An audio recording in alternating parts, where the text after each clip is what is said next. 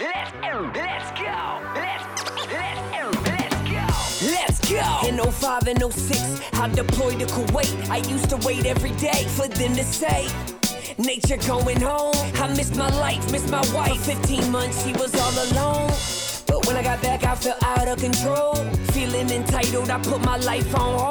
I keep on drinking, so I'm sinking in a river of liquor. Me and my wife weren't alright, I didn't reconnect with her. I had a business, insurance agent, and rental properties. But is there something bigger than this? I know there's gotta be, so I invested in myself. I started seeing coaches. Life is a camera, I fixed the lens, and now I see in focus. Now my life's unrecognizable from my life just a couple years ago. 17 plus years of marriage, it's never been better than this.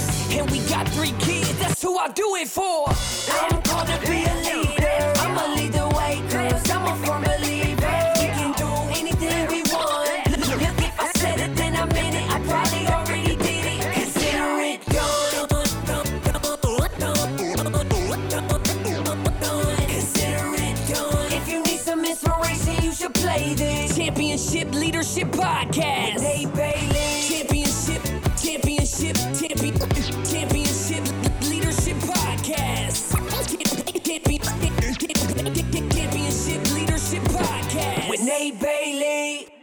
Hey, what's up, everybody? Welcome back, Championship Leadership Podcast. This is your host, Nate Bailey, and I'm excited today. Our guest, he was referred to me from from a man that I highly, highly respect. That's been on the show a few times. Former Navy SEAL, former uh, author of a, a book called SEAL Team Six, as well as many other books. Uh, Don Mann uh, reached out to me, sent me an email, connected me with our guest today, J.D. McCabe, and he's got just a crazy incredible story, a book that just came out, The Third Gift, and it, it details this personal story that he went through. And and I'm not going to spill too much of it. It's a very personal story that he went through with his wife and his family and and divorce and and uh, and just some of the crazy things that happened there that that ultimately led to what he calls the third gift. And so that's all I'll get into that. It's an incredible book.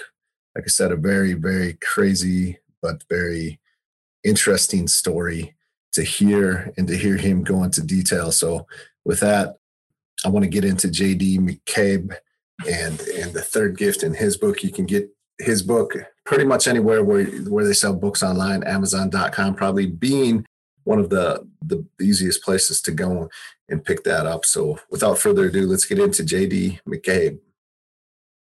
Hey, what's up, everybody? Welcome back, Championship Leadership Podcast. I'm excited we got JD McCabe here with us today, uh, author of his his book, The Third Gift, and uh, it's an incredible, powerful story, a personal story of his uh, that he went through, and and so we'll, I'm I'm excited to to dive into that. JD, you were uh, referred to me by Don Mann, who is a former Navy SEAL and an incredible author as well, New York Times bestseller, but just an incredible man. Uh, so I'm glad he made that connection, and uh, we had the time here to to meet and talk today. So thanks for being here, JD. Not at all. Thank you for the opportunity. And again, I'm grateful to you, and I'm, I'm grateful to Don Mann for helping to connect me with you as well. So very, very much appreciative. Absolutely. This this episode will be a little bit different, I think, than than others that we've had, but uh, I'll have you answer the first question anyways, just kind of like what we usually do with everybody, which is championship leadership's the name of the podcast. What what comes to mind for you? What does that mean to you when you hear that? Well, and I, have I've given that some thought as I as I prepared to you know to come onto your your podcast. Um, you know, given the situation that I went through, I would think several several things jump to mind. First of all, in, in the industry I've, I've been in, I was a first line leader, you know, for ten years, so I had responsibilities for for people. So you can look back over that that period in my life. And it's really about you know leading by example. It's re- leading by you know folks trusting you. But as i fast forward to the situation that i went through you know five six years ago uh, nate I, I look at leadership as the ability to to handle adversity the ability to handle disappointment and to you know continually get it get up off, get up off the mat. I think about my two kids who are young adults now and something that my therapist at the time said to me, um, which I think is true of any good leader, is as you go, they will go. Mm-hmm. So they, w- they will be watching how you react to the situation. They will be watching the choices you make. And um, and so I, I, I lean I lean on that. So I would I would summarize it as you know leading by example, and also being able to to make yourself vulnerable. Right, good leaders yeah. are vulnerable. They have no problem sharing their shortcomings, humility, self awareness. But I, in, again, in my situation, it's really about leading by example and being able to stay strong with the help of others and the grace of God, but but stay strong in the face of overwhelming adversity. Yeah, absolutely. Well, uh, well, let's let's kind of dig into it then. Give us uh, the story of the background of this book and and uh, how it came about for you. Yeah, the, I mean, the, the background of the book. I never intended to write a book. Uh, others have asked me, you know, did you always want to write a book? And I said no, I did not want to. But very happy, and this is again my opinion. Others on the outside may disagree, but a very happy, stable marriage for the first 17 years. You know, on paper we were married for 23, but about the end of the 17th year, um, things started to subtly fall apart. In 2010, when my now ex-wife started to make some accusations around infidelity, and then ultimately would move towards uh, drug addiction and drug abuse, and that I was abusing drugs, and I, I, you know, I was cheating on her and doing this and doing that. Things really intensified in the spring of 2014 to the point where I I isolated myself from a large family and I isolated myself from from friends and I I shared with nobody what was going on in my personal life as as the marriage began to fall apart and that that that damn near cost me my life because she was able to hollow me out she was able to continue with her accusations around drug addiction and trust in our marriage and I internalized a lot of that and began to look within myself and with time and with the assistance of my now ex mother-in-law began to internalize this and really begin to believe that, yeah, okay, the, the collapse of the marriage, perhaps you had something to do with this. Perhaps you never, there was never a foundation of trust because some of the lies that you had early on in the marriage. And I talk about that in the book. I talk about kind of what perhaps led to this. Um, and it was in the summer of 2014 on a beach trip that, you know, my mother in law threatened to kill me. suggested I was addicted to drugs, I was addicted to porn, that perhaps there was something going on in my childhood that has caused my problems. And um, fast forward a couple months from there, in September of 2014, I ended up being involuntarily committed, caught up in the mental health care system. As I would later find out, my now ex wife played a key role in setting me up behind my back. And so I was involuntarily committed, thought I had hit rock bottom after spending nine days in a psychiatric facility. And within two minutes of coming out of the psychiatric facility, quickly realized that, yeah, we're, we're not quite at rock bottom yet. And, and the bottom is nowhere in sight. So I stayed in the marriage. People question why I stayed in the marriage, but I stayed in the marriage for another seven months after that. Was manipulated out of the house, if you will, in, in May of 2015. And then we proceeded to move towards um, you know separation and ultimately looking at uh, looking at divorce and an alimony trial down the road. But as I was as I left the house in May of 2015, I was still holding on to the fact that that we were in love. We'd separate for a little bit. We'd reconcile, and yeah, I, I mean, I was as blind as as wow. they could be. Yeah, given all that all that I went through, I had the support of my entire family, but in general, a couple of a couple of my brothers that had come to town when I was in psychiatric lockup. That you know supported me staying in the marriage, but they saw some things that I that I failed to see. And probably the biggest one is that she set me up and she she put me in there. But I, I would like to say that again that the biggest mistake that I made was keeping it all to myself. Yeah. And you know, staying staying on an island. Um, yeah. And and and good leaders don't do that normally. You know, good leaders will take will share with their confidants. They'll reach out to other folks to problem solve. And I didn't do it, whether it was pride or what have you. But it, she she pushed me to the edge, and the the involuntary commitment to a psychiatric facility happened in less than two minutes. As my family practitioner typed on his computer with his back turned to me, said, "You know, sounds like the events that occurred over the weekend uh, sounds like bipolar, and if you don't go to such and such psychiatric facility, I'll have you involuntarily committed." So um, but I, I, would later discover, and thus the third gift, her revelation to me at our first mediation um, led me to a, down a path of discovery that ultimately I uncovered that everything she was accusing me of doing, she was actually doing. Yeah. Wow. You know, from the drug addiction to the infidelity, I, I would say massive infidelity. Yeah. Um, and you know, I had the wherewithal, given the industry that I'm that I'm in, to be able to decipher five years of pharmacy claims, five years of medical claims, and that's when I discovered her addiction to Adderall, Adderall XR, Ritalin LA, uh, which is Ritalin LA is a long acting form of an amphetamine. And for two years, in 2011 and 2012, she used our kids to fill 600 days worth in their names. Wow. So I mapped, I mapped all of this out uh, and Yeah. was able. That's why I call it the gift because her revelation to me forced me to take a look at all this stuff. And Mhm. otherwise, I, I probably would not have looked at it. So again, very happy marriage. The first 17 years, the last, I guess, six years on paper, it was just uh, a, a journey through hell. Um, Yeah. But I, again, I had quite a few friends and family that ultimately got pulled into the nightmare as well, and and have been tremendously supportive and continue to be today. Yeah. So what was the what was you know the, the decision to to to write this book and to share the story? What what was the driver behind that? Uh, that's an that's an excellent question. I've as we went through the journey, and I can I can smile about it now. My attorneys and my therapist at the time, there were so many different twists and turns. Um, as folks, if they're kind enough to purchase the book, they they will they will read about all the different twists and the turns and all of the folks that were involved on her side in what I believe was kind of a, a, com- a conspiracy to set me up. The the therapist, the attorneys, family and friends said, "Man, you absolutely have to write a book about this."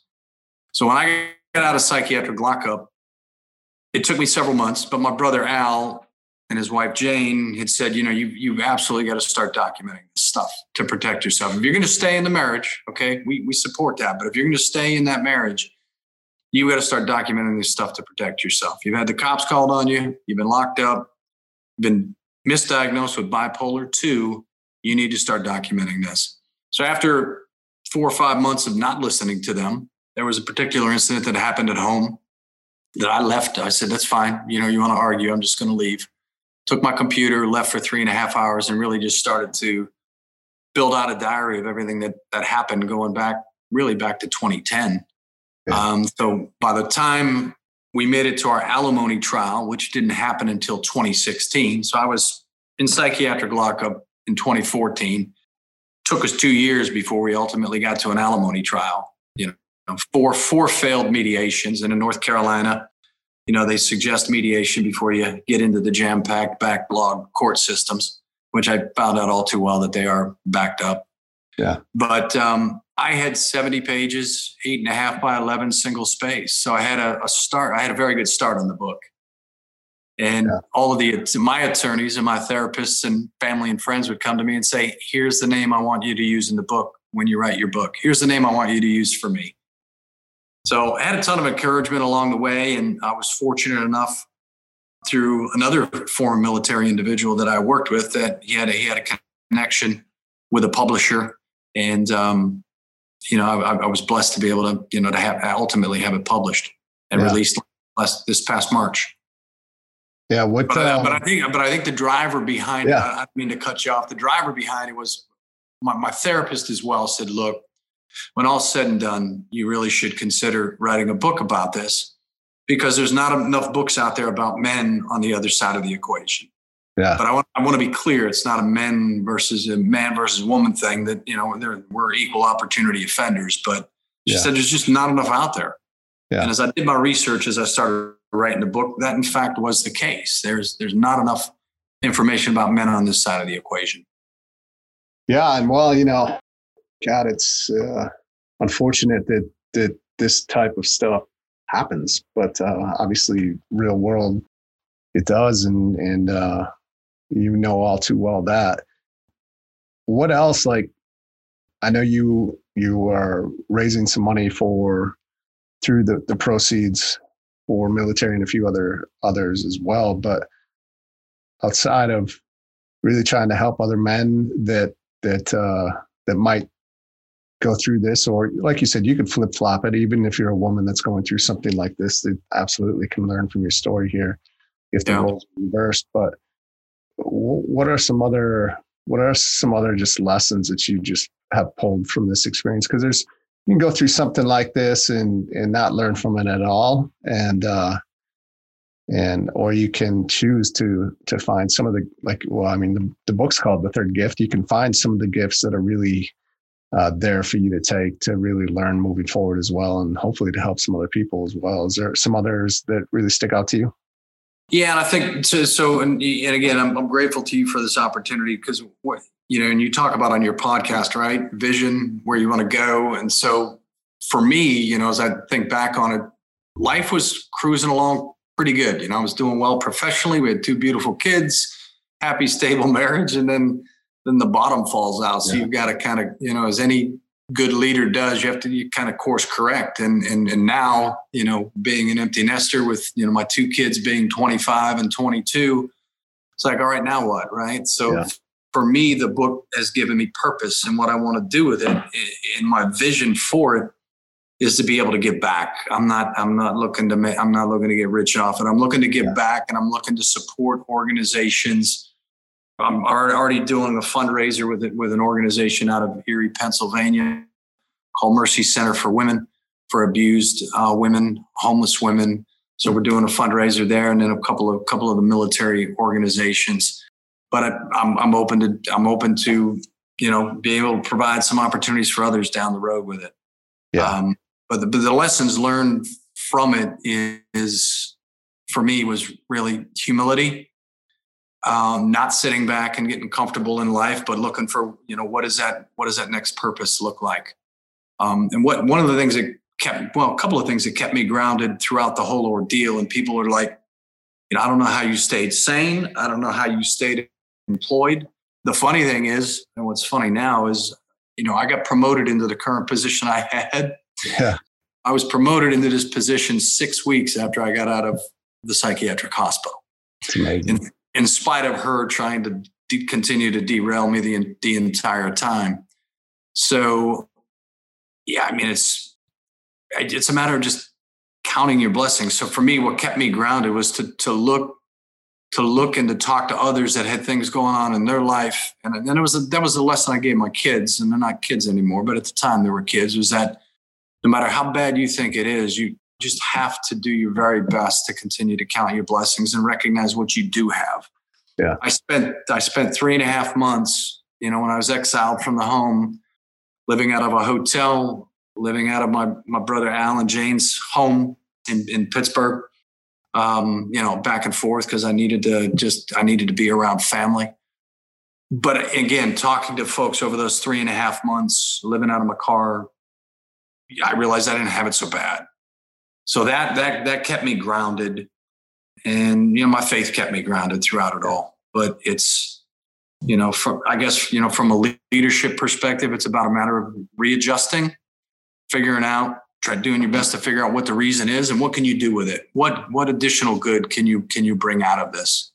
And if, if nothing else, I've met a bunch of tremendously interesting people you know throughout my journey as I as I launched the book and during my time even even prior to the book. Yeah. So I've been afforded some opportunities meeting an individual like yourself, meeting an individual like Don Mann. I've been been afforded some opportunities I otherwise wouldn't have had. Yeah, absolutely.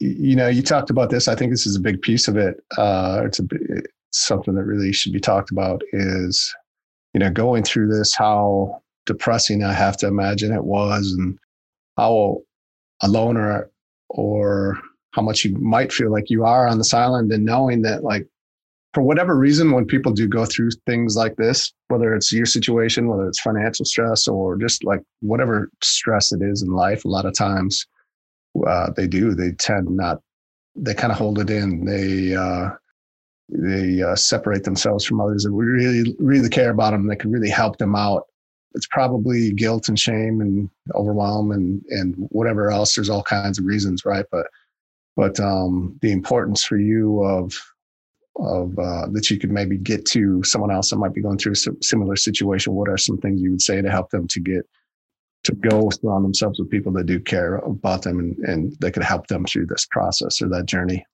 Yeah, I th- the, the biggest mistake that I made looking back again, uh, besides isolating myself, is is I lost I lost well, and it's easily done when you're on an island and you've got two or three people, you know, essentially telling you you're you're a piece of shit, and and you you begin to believe it because again you isolate yourself and you don't have anybody reinforcing you positively on the outside. But I would say stay true to yourself. Let nobody let nobody judge you. Let nobody define you. And that's another lesson I've tried to impart on my kids is, you know, recognize your faults, right? Recognize your strengths, but also recognize areas that that that you've got to work on and get better at. But let nobody let nobody judge you or define you. Mm-hmm. Um, and I, I, allowed that to happen. I lost sight of who I was as a. I lost sight of the, the important thing for me now is I lost sight of who I was as a father. And unfortunately, I had, I had lost my daughter for two years. She was not in my life. She was, you know, manipulated and against me, and she was, you know, vulnerable and impressionable at the age of 15, and was led to believe that, you know, she should be afraid of her father. Her father's got an alcohol problem. Her father's got a drug addiction problem, and none none of that could have been further from that. that, that she couldn't have been any further from the truth than she was with that. But again, I, I, lost sight of who I was as a man and as a father. I didn't care about the husband piece at this point, but I allowed two other people, my now ex mother in law and ex wife, to, to judge me and define me. It wasn't perfect. And I certainly played my my role early on in, in you know, some yeah. strength she pulled on with respect to trust. But, you know, I, I mean, I spent way too much time introspection on myself. And when you look inside too much, and you you you I, I missed so many so many red flags that I'm beyond kicking myself for it now, but that I'm like, yeah, I should have. There's some huge red flags that were being waved in front of my face that, that I ignored. And I had a few people, my, you know, again, my brother Al and his wife Jane, that had mentioned some things to me, and I disregarded it. You know. Yeah. Uh, yeah. So they had asked, "Is there any chance she could be running around on you?" Yeah. Of course, I'm like, "Oh no, it's not possible." little, little, little did I, little did I know. But yeah. again, I would say, you know, recognize your strengths, also recognize your faults, but continue to believe in yourself. I mean, if you, you don't believe in yourself, no, nobody else is going to. Yeah. Yeah, absolutely. Um, maybe talk a little bit more about the title of the book and uh, where that came about. Yeah. Um, actually part of that inspiration for the title came from you know came from my son billy but uh, the, the, the first two gifts are my kids you know billy and katie and again i keep calling them kids they're not they're young adults yeah but um, my dance with the devil and her mother the subtitle that was just something that uh, i was originally going to title the book my dance with the devil but i had an attorney said no make that make that the subtitle so the, the actual title is the first two gifts from my kids. The third gift I, I would say was, you know, I would call it clarity. I would call it without without question, Nate. I mean, the good Lord above intervened and, and smacked me across the face with the third gift, which, you know, I won't give too much away about the book, but it was a revelation, an accusation through, through our attorneys at mediation that I that I gave her a sexually transmitted disease, uh, which for me, it opened my eyes to go, okay, thank you, God, for smacking me across the face because I knew I was faithful in the marriage. Yeah. Wasn't perfect, but again, I was faithful. I was never inappropriate with, with another woman. And yeah, it opened my eyes and forced me to look at five years of medical claims, five years of pharmacy claims, and, and I uncovered everything that I uncovered. Um, had that not occurred, had that revelation, and let's maybe maybe was shrouded in greed, maybe it was just pure evil that she thought she had infected me with something. Whatever caused her to play the card, I will be forever grateful because if that hadn't happened, I wouldn't have looked at any of that. And I don't know where I'd be today emotionally. And I don't know where my relationship would be with my daughter um, today. Yeah. So yeah. So the third gift, really, let's call it let's call it clarity. Let's call it um, the ability for me to begin to reestablish who I was as a man and as a father, and restore my identity, quite frankly. And mm. without quite without question, God abs- absolutely intervened. How did you how do you come out of this? How do you, you know, move forward, of course? Um, you know, the divorce is finalized. uh, this this happened over a number of years, so kind of drug out. But uh, what did you do? You know, moving forward, moving out of this. Of course, you write the book, and and uh, time probably heals heals some things as well. But yeah, what are some of the ways that you, as a leader, really moved forward, moved out of this? Well, I, I you know, as I started, I started first of all. I mean, you know, um, the the entire journey, is as dark as it was at some times, it was it was full of brightness. It was full of joy. It was it was an opportunity to reconnect with friends that I hadn't talked to in 20, 20 years, you know, 20 plus years. So I've reconnected with a lot of old friendships, established new friendships, but I've also learned a ton. So I've always been motivated I guess as a leader, if you will, I've been motivated by education. This goes all the way back to, you know, when I was in second grade.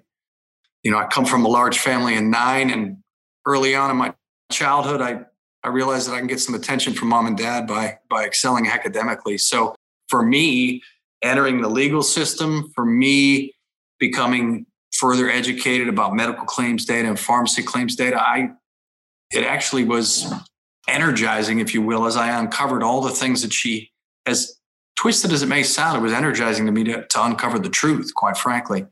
But I also learned a lot about the legal system and then moved forward to 2017 when I started writing the book. I wasn't a writer when I go in. I guess those that buy the book, if they're not, again, generous enough to buy the book, they can tell me if I'm a writer or not. But um, I learned a lot about that entire process. I learned yeah. a lot about the publishing process. So it's been extremely educational for me. Yeah. Uh, but I've also become aware of you know several philanthropic organizations out there, uh, and and I've learned a ton about the military and the struggles that post-military folks deal with, and all the organizations that are rallying to try to support them. So I've I've, I've learned and I've learned a ton. So I mean, my my vision, my mission from where I go from here is first of all to you know break even with the book and then to be able to give back. But there's also some thoughts in the back of my head of of writing a second book. But it's connected. Part of that is connected to to my childhood and some of the things that my parents went through. You know, they're both deceased now. Uh-huh. You know, unfortunately, during during my journey through hell, we lost. I lost my father, and then just this past March, you know, we, we buried we buried my mom. But uh, there's some things that happened in their childhood in particular my mom's childhood um, that I think is is is book worthy, and it's one of the things, quite frankly, in my openness and honesty, that I believe got me involuntarily committed. Um, so I'm, there's there's thoughts of possibly writing a second second book, but I learned a ton about writing. I learned I've learned a lot about the legal system, yeah. you know, the goods and the bads of it, and um, it's just been it's just been energizing for me. In addition to that, I'm you know continuing to stay focused and dialed in on my you know my full time job. Yeah.